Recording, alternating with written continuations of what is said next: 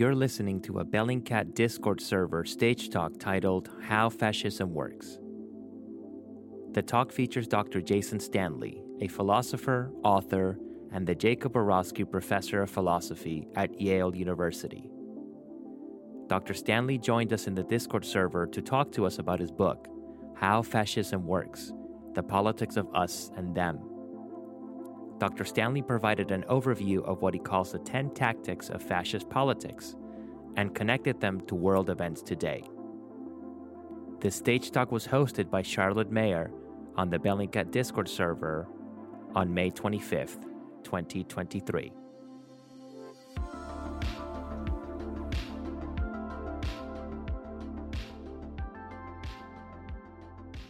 We are very, very lucky uh, because today we're joined by Dr. Jason Stanley, the Jacob Urowsky Professor of Philosophy at Yale University. Jason's academic career spans over two decades, and I had seen him lecture in the field of philosophy at Cornell University, the University of Michigan Ann Arbor, Rutgers University, and most recently Yale. Jason has published five books, including 2018's How Fascism Works The Politics of Us and Them, in which he lays out the foundations of fascist politics, giving us all the tools with which we can recognize fascism wherever it may be rearing its head. How Fascism Works was chosen by our community as the May book for our book club, and Jason is here to talk to us about it. Jason, thank you very much for coming to talk to us all today the microphone is yours, so to speak. Uh, just as a small reminder, as you're talking, I'm going to be taking notes of comments. So if anybody has any co- questions while Jason's talking, please put them in the chat, and we have a Q&A afterwards. Thanks so much, Jason. Thank you. And it's an honor to be speaking at Bellingcat, whose work has been just tremendous. Uh, so vital for against the authoritarian movements we face worldwide. So, uh, so what I'm going to do today uh, is is sort of summarize my book by going through these ten tactics of uh, of fascist politics, uh, and what I'm going to uh, try to do is sort of uh, connect them to world events today, as I connected in 2018 when I wrote the book, the events uh, to, to the analysis to world events now. What we have now is roughly an acceleration of the processes I, did, I looked at in 2018. Uh, Viktor Orban in Hungary is more powerful than ever. Uh, Ron DeSantis is an authoritarian here, trying to bring Viktor Orban's politics straightforwardly to the United States. Um, so we have now a kind of internationalization uh, of uh, I mean, an even greater internationalization than what we saw in 2018. so uh, now I think of fascist politics. Some clarificatory remarks. When you talk of fascism, people will will often do this non sequitur. Say, "We don't have a fascist regime." Uh, so what are you talking about? Now, the literature on totalitarianism, fascism, authoritarianism, especially fascism, always distinguishes fascist social and political movements from fascist regimes. So you can have a fa- fascist social and political movement in a democratic regime. For example, the Nazi Party was a fascist social and political uh, movement in the Weimar Republic, a Nazi regime. So if someone says, "Well, you can't talk about fascism because we we we don't have a fascist regime," you can say, "Well, we have a fascist social and political movement." so Hannah Arendt, in her book *Origins of Totalitarianism*, she has different chapters. One for uh, uh, to- totalitarian movements, and where she's really analyzing fascism, not totalitarianism. Uh, fascist movements, and one for fascist regimes, which that chapter is called "Totalitarianism and Power." And once once a fascist social and political movement moves into power, it looks very different.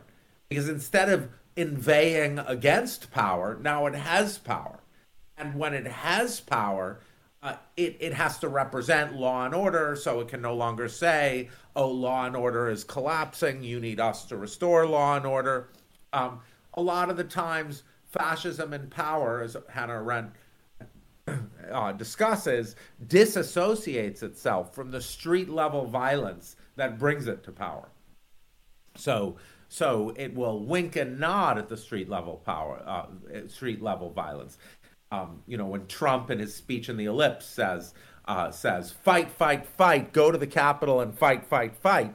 Uh, but fight, you know, but we're going to peaceably, peaceably go to the Capitol. He's separating himself off from the one thing that any reasonable person would take him to be recommending, because he's saying overturn the election, but somehow do it peacefully, even though there's only 30,000 of you.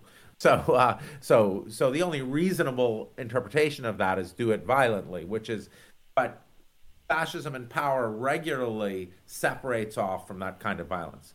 Um, so, fascist politics is the topic of my book, not fascist regimes, not fascist movements, but rather fascist politics. How you use a kind of structural framework to win elections in a democracy.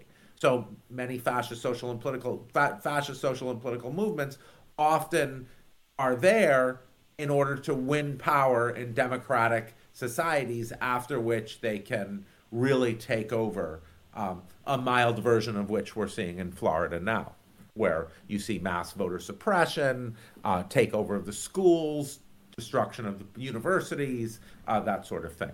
Okay, now I'm going to start. So the analysis is of fascist politics, um, not of fascist regimes. Uh, now I'm writing a book called Schooling for Fascism, which is because all over the world, when you when fascist uh, when fa- when you see fascist movements arise or tend take power, they target the schools. Um, the first thing they do is they go after the universities, uh, then they go after the public education system, and they change the schools in order to make fascist politics more effective. So uh, when you when you go to a, a school that tells you that white Christians have always the greatness of America is because of white Christians, then you're going to be prepared for a message that is going to uh, make you feel suspicious of minorities, of, of say, black Americans who try to displace um, white rule. Okay. So now I'm going to go. So that's my new project, uh, uh, fast, uh, Schooling for Fascism and it's already part of my original analysis here. So, uh, so, so for instance, um, in Lisa Pine's book Nazi Education, she stresses how one part of the Nazi Party's run for power. Remember, the Nazi Party was just a part, a, a normal party in a democracy, in a parliamentary democracy, vying for power. And when they ran, they ran against LGBT they ran against Jews, of course, but they actually toned that down because they didn't want to seem too extreme. They toned down their, their sort of genocidal anti Semitism of Hitler uh, in the run up to power, focusing on LGBT. Um, of course, there were gay Nazis, the SA, Sturmabteilung, uh, but they were uh, killed in the night of long knives because then the Nazis became harshly anti gay. But they targeted uh, Magnus Hirschfeld's uh, Institute for Sexuelle Wissenschaft which was a sort of um, which which attacked the rigid gender categories. Uh, fascism is always very strongly for rigid gender categories. Um, and then they attacked the progressive educational ideas of the during the Weimar Republic. They said they're trying to poison your children, brainwash your kids. So uh, okay, so in uh, so now my work is going into uh, investigating the things that make fascist politics effective. Um, final thing before I talk is before I go into the analysis in the book and briefly summarize it is that my work is very strongly based in the Black American tradition. Uh, there is an almost century long, uh, well, since the 1930s, Black Americans uh, have been using the term fascism to describe Jim Crow. Um, Jim Whitman's book, which I have here somewhere, um, uh, uh, uh, Hitler's American model is about how the Nazis uh, the Nazis used the Jim Crow laws as a basis for the Nuremberg laws. So the Nuremberg laws create two tiers of citizenship. those of Aryan blood and those of non those not of Aryan blood, like my father, who was living in Berlin at the time as a child, and it and it removes citizenship from those of non-Aryan blood. Similarly, Jim and it and it makes illegal marriage between those of Aryan blood and those of non-Aryan blood. Uh, now the Nazis considered now the Jim Crow laws illegalized marriage between whites and blacks, where black was defined as having one drop of black quote unquote blood. Uh, the Nazis decided that was far too extreme. Uh, and so, uh, which, you know, it was. So the Nazis were not in the 1930s anywhere near as extreme as Jim Crow. Um, in fact, so much so that many G- German Jews, like my family, thought it was kind of safe to live there and wait out the Nazis. Um, and it was black Americans, as Glenda, Glenda Gilmore shows, who were raising the alarm about what the Nazis were going to do to Jews throughout the 1930s. They were like, we, we know this. Langston Hughes, the black American poet and intellectual, when he went as math, uh, uh, as um, there's a new book by a Dartmouth historian, I believe, where Langston Hughes goes to Paris in 1937 and essentially says, don't lecture us about fascism. Fascism is Jim Crow with a German accent, um, with a foreign accent. So, so the word fascism comes from the Italians. But let's be clear uh, you know, Paxton says that the first Ku Klux Klan is the first functionally fascist organization. So there is a long history of Black Americans calling fascism the fas- calling what they see, specifically Jim Crow, uh, racial fascism. Uh, now, fascism is always dependent upon a certain version of nationalism. Uh, in the case of Russian nationalism, topic of a lot of Bellingcat's work. Uh, it's uh, in the case of Russian fascism. So Russia is the most clearly fascist state right now.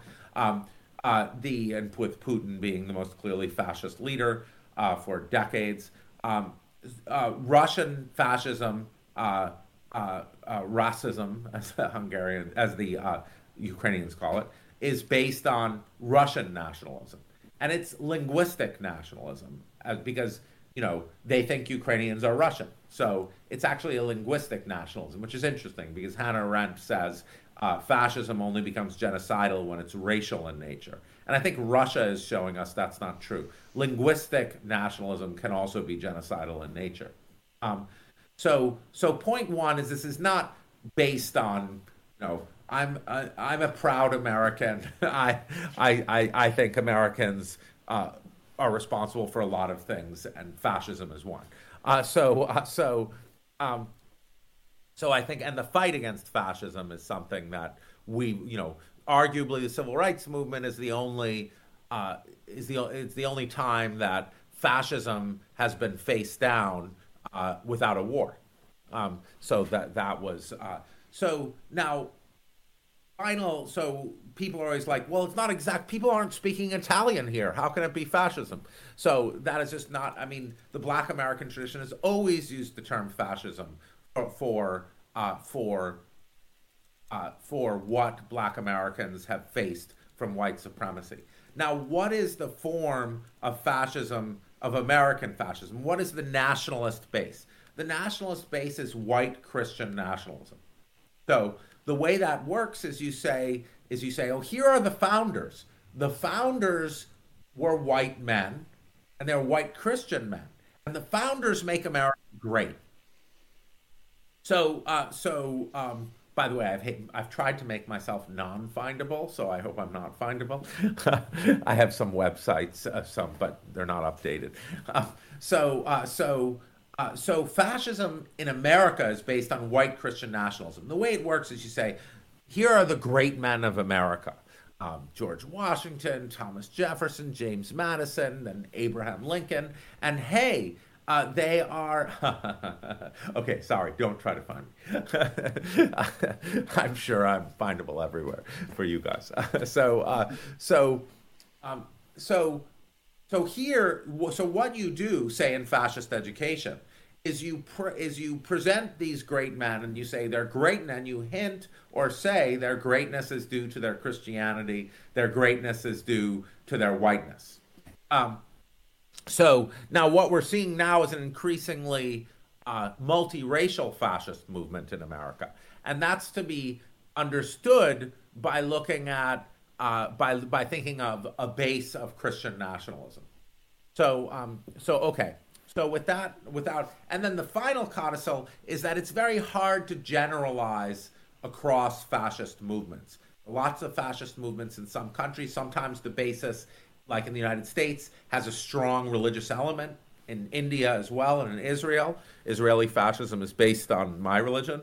Uh, in, uh, which you know Einstein, Hannah Arendt always warned that if you're going to base a country on an identity, there's a risk of fascism on an ethnic identity.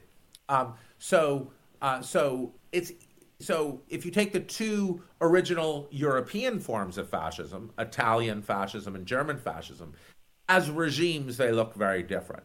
Italian fascism looks more like you know what DeSantis is trying to do in Florida, take go after the companies and the businesses, uh, uh, show that state power can crush the universities, state power can reorganize the schools, state power can uh, right can can force people in line. Um, uh, German fascism was kind of a partnership. Hitler said to the corporations, "I'll leave you alone." Uh, in fact, I'll help you for your support. I'll crush the labor movement. I'll give you, uh, yes, Netanyahu is, neo-fascist. There, um, so, so, um, so, so those, so the regimes of Italy and and uh, Nazi Germany look very different. Italy becomes very racial in the 30s.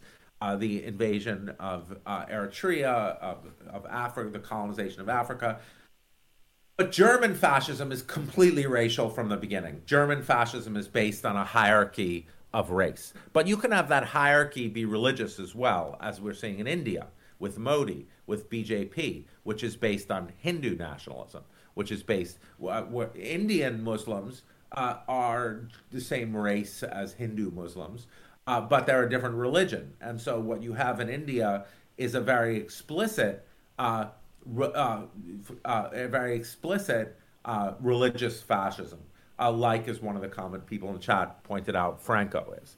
So, uh, so you know, you sometimes distinguish the old right and the new right, which we're seeing in the United States very clearly. The new right uh, is like Nick Fuentes, or or uh, the new right is like, well, we're not necessarily uh, Christopher Rufo.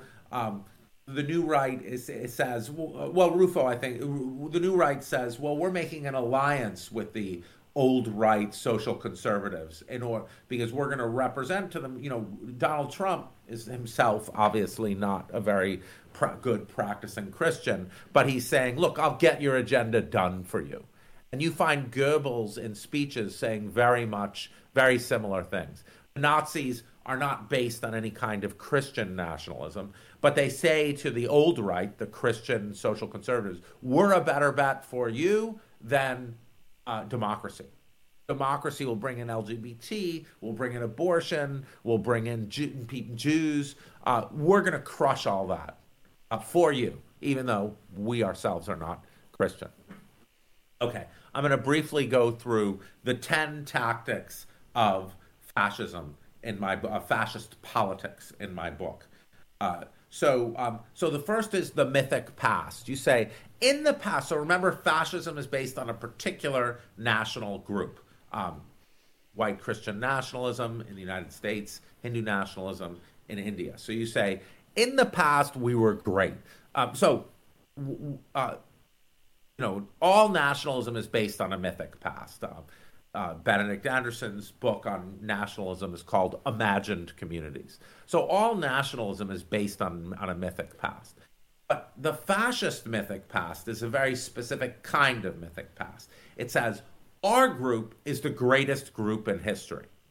Um, I, I remember once I was speaking about fascism in Kiev, actually, in 2017, and people said, uh, and I said, you know, uh, and I was making this point and I, I said, you know, if you say your country is your national group is the greatest national group in history, your language is the greatest language in history, your race is the greatest race in history, and they had great military conquests, etc. Uh, you know, that's fascist nationalism. And somebody raised their hand and said, uh, President, your President Obama said that constantly. so, uh, so the United States has this kind of militaristic, mythic past uh, in its structure that we are the greatest nation on earth.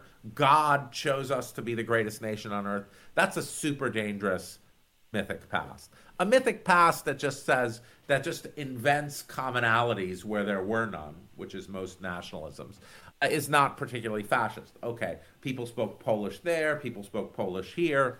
That's not particularly fascist.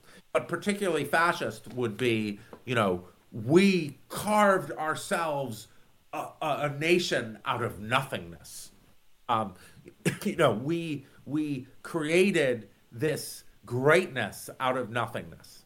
Uh, and then and we created these great civilizational accomplishments that nobody else can uh, can uh, can. We are great people and and the minorities are trying to replace us and destroy our greatness. So the point of myth mythic past is to create this nostalgia for a time that never was uh, when uh, and it's always patriarchal uh, and that's patriarchy laces through fascism. Ruth ben-ghiat's book strong men is very good on this.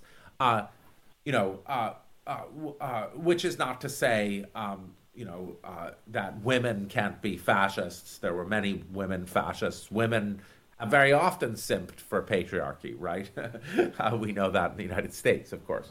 So, so, so the mythic past. And if you teach the mythic past in schools, then you prepare people for the major uh, structure of, of, of the major propaganda structure of fascism, which is great replacement theory. You say, oh my God, the dominant group is going to be replaced by immigrants, by uh, by uh, by non-whites here, uh, by Palestinians in Israel. Oh no, it's going to destroy our our our way of being, our culture. What makes us great? Um, so the second uh, the second uh, characteristic is a certain kind of propaganda. All politics involves propaganda. Fascism is no different. Fascist politics is no different. But fascism, fascist politics involves a particularly con- particular kind of propaganda. Uh, it, it involves a particular kind of distortion of ideals. Um, so, uh, so one thing I found that was really interesting is that fascist social and political movements, from the Ku Klux Klan to the National Socialists, all claim that the current system is corrupt. And of course, the current system is always corrupt. So, you know, uh, Bernie Sanders also claimed the current system is corrupt, and Bernie Sanders is not a fascist. Uh, so he's a populist. Um, but what the charge of corruption means in the mouths of in, in fascist politics is that the wrong people are in charge women minorities uh, people of the wrong religion uh, that the wrong the wrong people have power. And the fascist is going to make sure that is going to root them out and and make sure they don't have power anymore. So for instance in du bois's black reconstruction uh, one of the greatest books of the last 200 years uh, uh, it, uh, Du Bois points out that the reason so Reconstruction is a period around a decade after the Civil War when where black black Americans in the South were allowed to vote, participate in the political process, etc. And then Reconstruction was just shut down by Jim Crow. So uh, so so reconstru- uh, so and the reason given for Reconstruction so much so that I learned this in school, and I'm 40 I mean, I've been 40 for 13 years, but uh, but the the uh, the uh, you know I'm not 40, but uh, but uh, but I learned this too that the reason Reconstruction failed was supposedly because Black Americans weren't yet ready for democracy. That Black politicians and Black-run uh, municipalities were corrupt, and so you find this idea of corruption everywhere in fascist politics. That that black uh, black you know they they take the vote from black americans in the south um, in order uh, because they say they're corrupt. What does corruption mean? The wrong people are in charge. What does trump say? Trump says well there's voter fraud in cities with large black populations. Because you know those cities with large black populations they're all corrupt. That continues a Jim Crow theme that is very old. That it, it dates back to the end of Reconstruction. This idea that uh, that Black Americans are immediately corrupt. We're seeing this again and again in current uh, in, in in current politics. So the propaganda involves this kind of perversion of ideals. All propaganda involves per- perversion of ideals, but in the case of uh, of fascist propaganda, the perversion of ideals is kind of run through the the nationalism, be it Jewish nationalism, Hindu nationalism, white Christian nationalism. Um, so, uh, so, so that kind of perversion of corruption is something you have to look for. Um, the other thing fascists do is they always do projection constantly. So the Russians, Russia's the clearest example of a fascist nation right now, and Russia calls Ukrainians fascist. Says Ukraine is a Nazi state when it's Russia that's the fascist state. Um, so uh, Du Bois is American from Great Barrington, Massachusetts. His family lived in New Haven, where I am right now. They're buried in Grove Street Cemetery. He's not French. Um, so, uh, so, um, so the third aspect of fascist politics is to attack is anti-intellectualism. Fascism is based on will. The idea is the leader is strong and powerful. He just knows what's right. He doesn't need to consult anyone. He's macho. He makes a real decision. He crushes the democratic processes. Democracy, remember, is something that involves concessions. We're supposed to all take each other into account. Uh, the in fascism, it's about the leader's will. Um, you know, the leader knows what's right, and and he represents the people and it's anti-intellectual. So fascism always targets schools and universities. A bit more complicated with German fascism because there were a lot of fascists and Nazis in the schools. But it's still German fascism didn't get legitimated uh, until some prominent intellectuals like Martin Heidegger and Carl Schmitt became Nazis. Um, but fascism always involves attacking the educational ideas, attacking the universities, destroying the universities. Uh, Viktor Orban comes to power in Hungary, attacking Central European University, says it's filled with Marxists, left, they're brainwashing your kids in left wing ideology, they're turning them gay. Um, so, uh, so, so this attack on the universities happened in Russia, happened in uh, in Hungary. It always precedes a fascist movement. The United States has the world's greatest universities.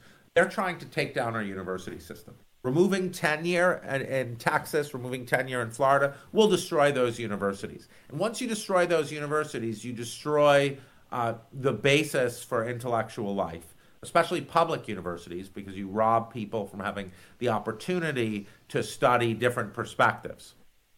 And so that's that's the kind of goal. But it is a very interesting fact that fascist movements, especially now, all involve attacking professors and universities, authoritarianism.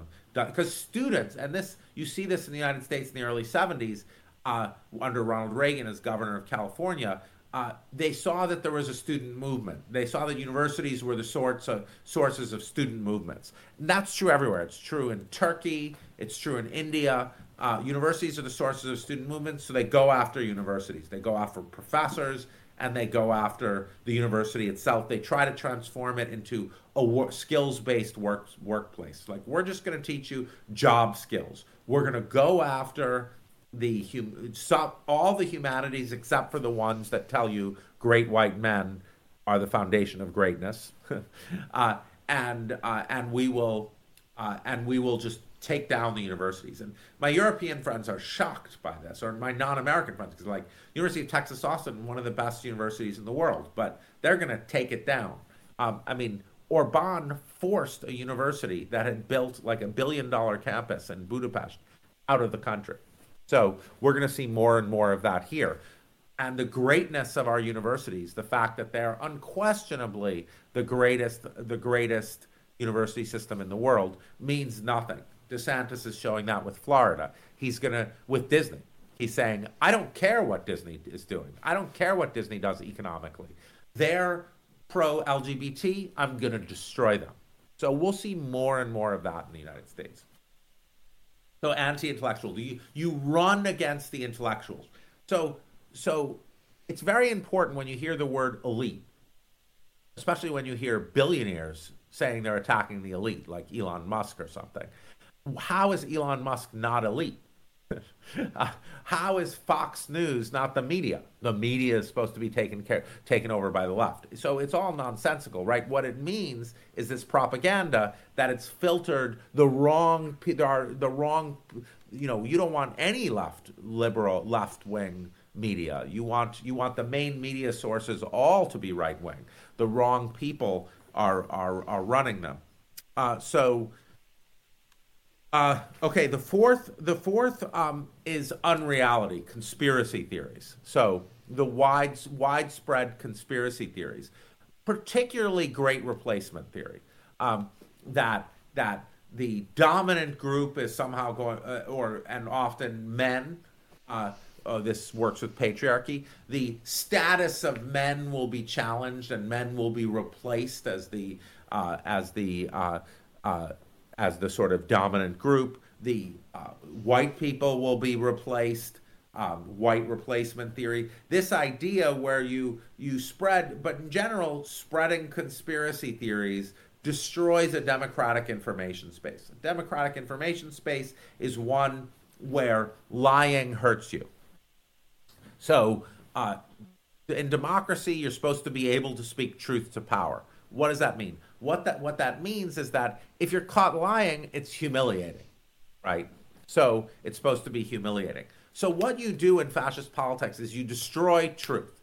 You destroy any kind of uh, tracking of truth. So people have nowhere. So you can't speak truth to power anymore. I think this is what Musk has done with Twitter. You know, you try to destroy any way of tracking what's going on, and so, so you know, it doesn't matter anymore if people lie. Um, that's gone. And if it doesn't matter anymore when people lie, you can't speak truth to power. Um, good on Bellingcat for trying to. Uh, uh, so, uh, so you have to, for democracy to survive, to thrive, or even to survive, you need to be able to keep a democratic information space. The fifth principle is hierarchy.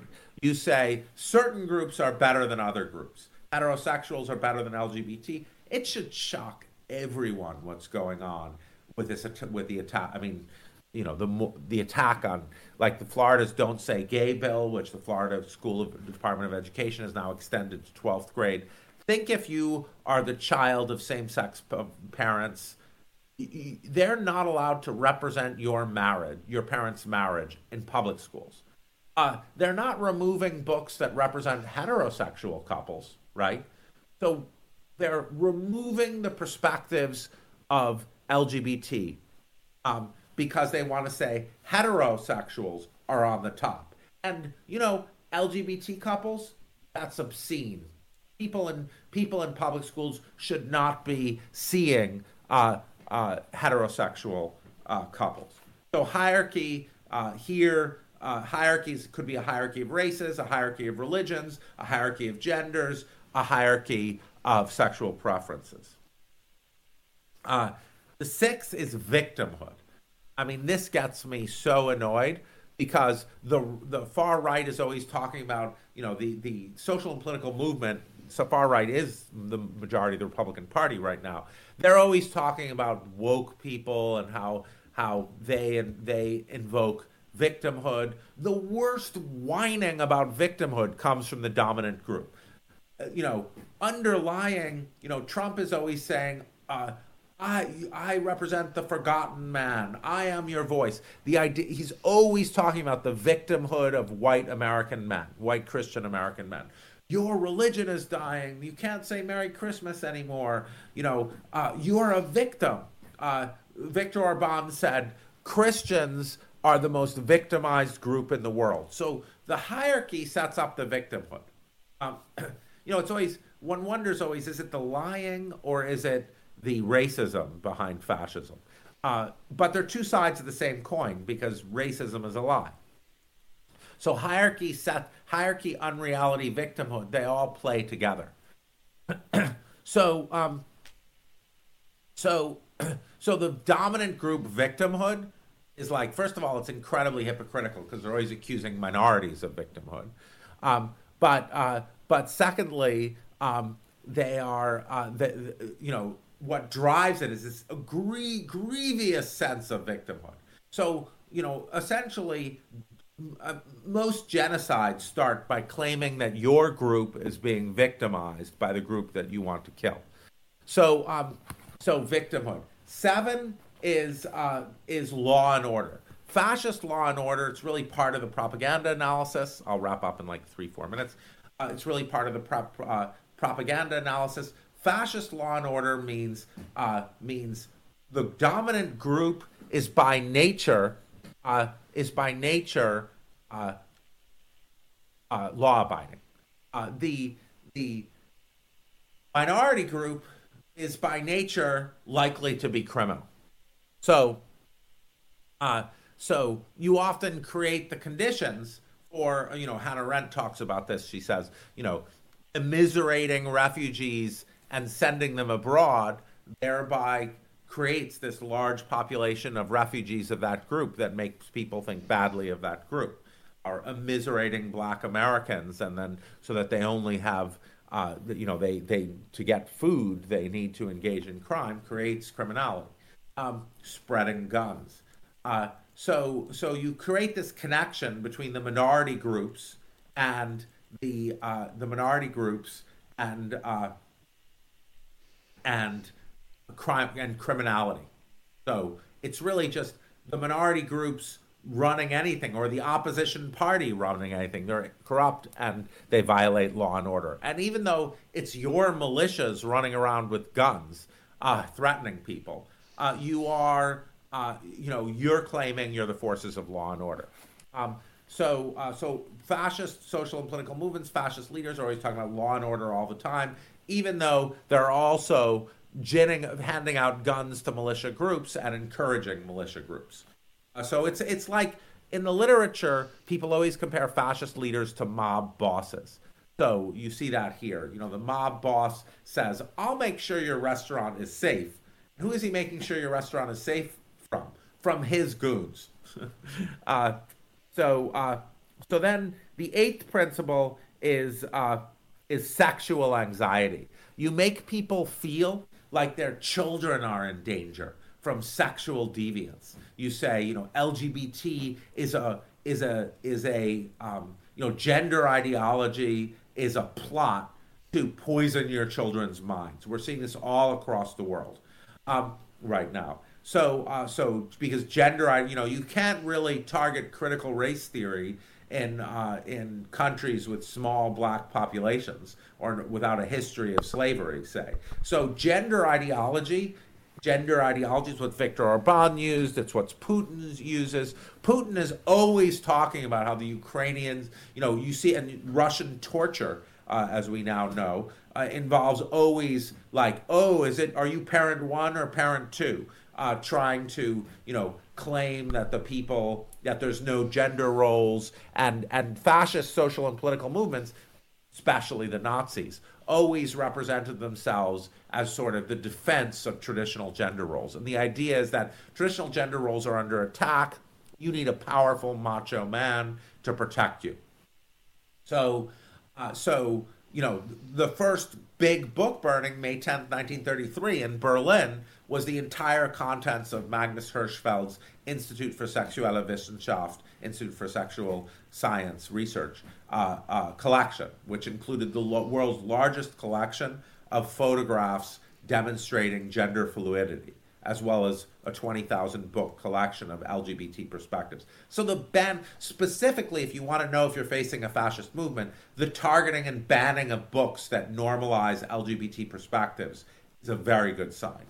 Um, so nine, Sodom and Gomorrah. There's always a rural urban thing going on in fascism. They're always like the real values, the real people live in the countryside. They work hard, unlike the people in the city who are corrupt and lazy and gay and are just like stealing your money in order to fund their decadent lifestyles were the you know were the protector of traditional rural values in Nazi Germany. You know the the the farmers, the agricultural workers were held up as examples. It's the rural areas that represent the values of the country.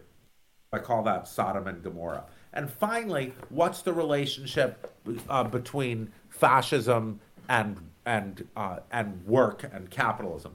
The idea. So in fascism, the bad people, the targeted minorities, the immigrants, the Jews, the Black Americans here, uh, are always uh, lazy and criminal.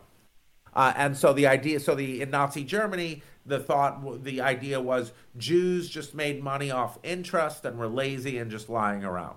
Um, so, so they would Nazi textbooks would show soft hands, supposedly soft hands of Jews who hadn't done hard labor. And the idea is real work is macho, physical work, industrial work, manufacturing, and this other kind of work is uh, is is not really work. And so fascism, I said this earlier, always targets elites.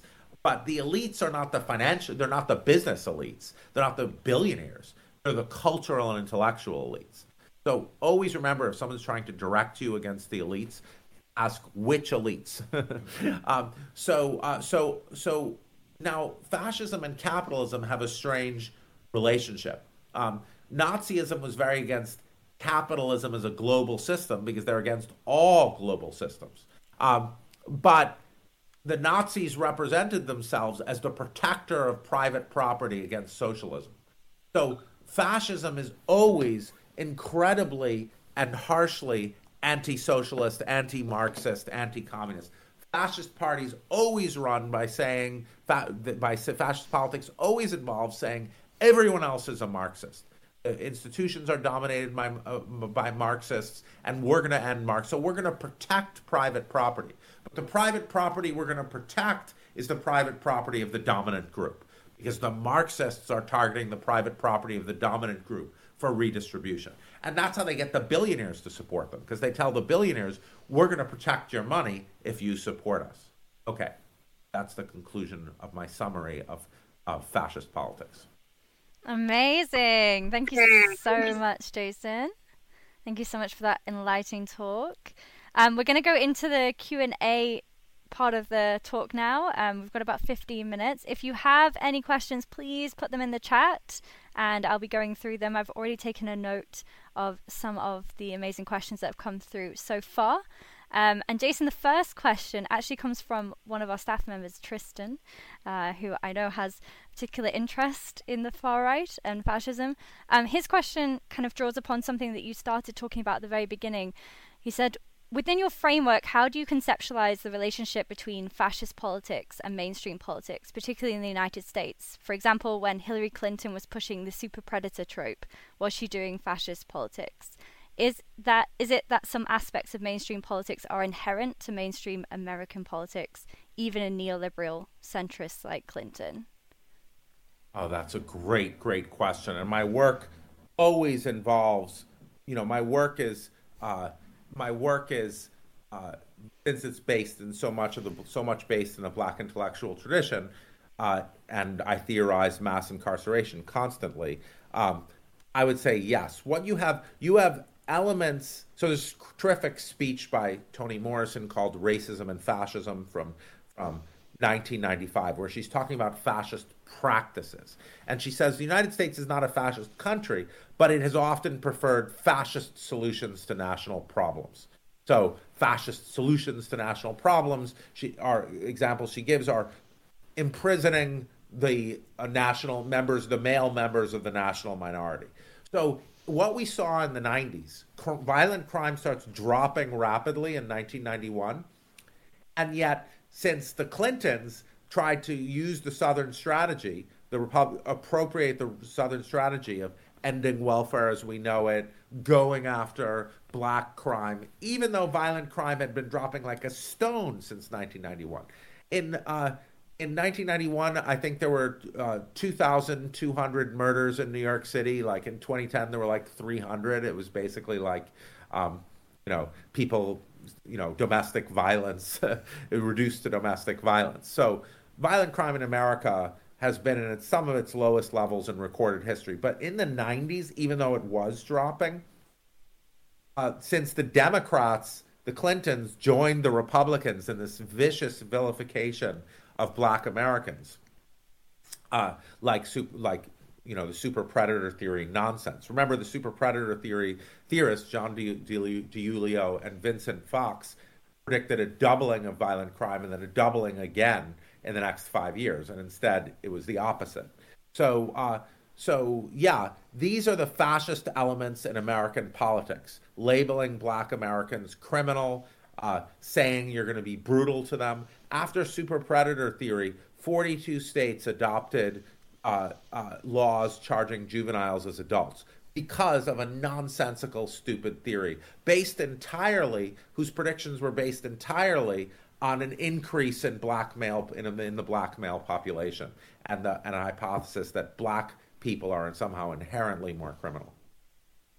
But yes, Hillary Clinton was engaging in fascist practices, in fascist politics then, without a doubt. Thanks so much. Another question here from Vanda Merish. Uh, they ask, what are your thoughts on the class aspect of fascism, especially against low income minorities? For example, in 1938, the Nazis unleashed two waves of arrests against allegedly work shy people, e.g., people on benefits. Exactly. So, uh, the, the uh, great question. Uh, so this is the last chapter of my book, Arbeit macht frei, Work Shall Make You Free. The idea, the, the fa- fascists, fascists were like, the people who should take care of you are the churches, the local communities, your families, not the state. Um, the state, you know, work is central. The, you know, the idea is the dominant group works the hardest. They're the workers. The Nazis, you know, as I as I said earlier, uh, claimed that Jewish people like myself were lazy. Um, that's what you find always. It's always the population to be targeted is criminal and lazy. And so, uh, right, I, I, also have passages in my book showing how, you know, Hitler, the Nazis are leaning into, uh, you know, the destruction of labor unions, of so to, to line up the business elite behind them. And that's why, and you find something very similar in the United States. You find the same thing you find uh, the, the, you find the attack on labor unions. So in the South, uh, labor unions have been almost entirely destroyed uh, because labor unions uh, promote racial equality at their best, and so uh, so you line up the business uh, community behind the the but behind you by attacking the labor movement, or in the current iteration, it's the oil and gas industries uh, because you know democracy is going to impose, you know, is going to uh, be concerned about in a democratic country. People are going to be concerned about climate change, so the business elite want to make sure the oil and gas community is protected from that. Um, but yeah, exactly. This concentration on work. The idea in fascist social political movements is we are the hard we are the hard workers. They are the lazy ones. Amazing. Thank you. Um, Erin asks, and hi from Berlin. Uh, Erin asks, did your family history influence your decision to research into fascism? Um, maybe you could talk a little bit about that, especially for those who haven't read your book yet. Uh, yeah. So, so my great grandfather was the uh, cantor, Oberkantor of the largest Jewish congregation in Germany, in Berlin, the Fasanenstrasse Synagogue, which was uh, Leo Baeck was the rabbi, and that was burned to the ground. Uh, it was burned uh, later. It was it was it was destroyed in the uh, personal order of Joseph Goebbels uh, in the Reichskristallnacht of uh, November 9th, 10th, 1938. My father was six at the time and living in Berlin, and my mother's family is from eastern Poland. my mother spent her first five years in Siberia because they fled east and and eight of my aunts, great aunts and uncles were killed with all of their families uh, in Poland. Um, so, so, but I think the German side tells me very clearly that, you know, this can happen anywhere. Uh, but I think, like, oddly, it was my mother's time, 44 years in criminal court in the United States, that that helped me understand American racial fascism. Um, James Baldwin, in his, I believe, 1968 uh, essay, uh, Negroes are anti Semitic because they're anti white. Uh, he says, you know, you think you're closer to us because of your oppression in Europe. but we dislike you more because we know you're glad not to be us. And my mother was a court stenographer in the criminal courts here and would always say, "Oh yeah, they're going to kill all the black people here." So, uh, you know, be be lucky that's not you. Uh, she was there in 100 Center Street during the Central Park Five case. That enraged her. You know, my mother is more like every country they're going to kill somebody. Just try try to make it not you. and so so my my mother saw these clear parallels between American racism and what she experienced in Poland. When the returning Jews from Siberia came back to Poland in 1945, when, as my mom did when she was five, um, they experienced enormous anti-Semitism from the Poles who didn't want, who were worried Jews were going to retake their apartments and stuff. So she's she's always said what ha- faces Black Americans reminds me of my experience in Poland right after the war. Thanks so much for sharing. Eridis, who's a long-time member of the Discord and often comments uh, in these stage talks, has asked Would the attacks to university schools be limited to utilitarian perspectives, like Nazi Germany still had a strong engineering school, for example, or probably today with Russia and the economics departments?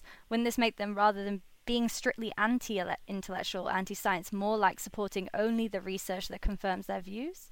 And then Vanda added on to that how do neoliberal educational policies possibly mirror fascist policies, given that the neoliberal view tends to reduce the range of valuable learning to utilitarian marketable subjects? Wonderful. So, wonderful set of questions. I'm dealing that with that in my book, Schooling for Fascism. So, it's absolutely, you know, Paulo Freire says the literate person cannot be politically oppressed. That's a very rich conception of literacy. And it's to be opposed to the notion of literacy that says literacy is just decoding. It's just being able to like decode words. So universities are places in a democratic society. A university is a place where you learn to be a democratic citizen by learning about all the different perspectives in your society and learning about the history of your country in greater depth. Uh, everyone should, in a democratic society, ideally, everyone should go to university. That's why we have public universities. And they're supposed to train you to be a, a Democrat. Neoliberalism and fascism are natural allies because they destroy that vision of democratic education. Without a democratic education, there's no democracy. So, uh, so what you've got is you've got an attack on uh, democratic education you know, let's not have anyone learn about what's the attack on critical race theory about. Well, you know, uh, the, the sort of mythical structure they want to construct here and they want to tell us about is that, you know, yes, there was slavery, yes, there was Jim Crow, but Martin Luther King ended racism. So he's a hero. He ended racism. So there's no more racism. And so there's no structural racism. That's all nonsensical. There, our institutions aren't racist. The fact that one part of your city is black and the other part, the rich part of your city, is white, as in the city I'm in right now, um, uh, and my, uh, uh, doesn't mean anything. It doesn't mean anything about structures. And so people won't understand why there's black political protest and they'll respond with anger. Um, so that's the goal of what's happening now to get people to just be baffled by black political protest. So they allow harsh crackdowns on it. So neoliberalism partners with it because it destroys democratic education. Neoliberalism doesn't care about democracy, it just cares about compliant workers and capital. And so uh, now, so that's neo why, why neo, and then neoliberalism is going to need fascist mechanisms to suppress say, black rebellion or labor unions. Uh, you find in the South, uh, you don't even need thugs to break up strikes. You can get the police to do it for you now. So, uh, so, uh, so the question of neoliberalism's neoliberalism's relation to fascism is a very important one. Both of them are hostile to democratic education. Both just want skills-based education. You look at like Booker T. Washington and the industrial education that he is recommending is explicitly anti democratic for black Americans, saying, forget politics, forget doing anything intellectual, just make money and, and work um, because you're not going to be involved in running the country. It's the whites who are going to do that. So, uh, so these are, the skills-based stuff is all about an attack on democratic education. Um, uh, there was one other part of your question uh, that that uh, oh right. Um, uh, it's uh, what you uh, say Hitler in Mein Kampf was very pro technology. This is why, as Jeffrey Herf puts it, it was reactionary modernism.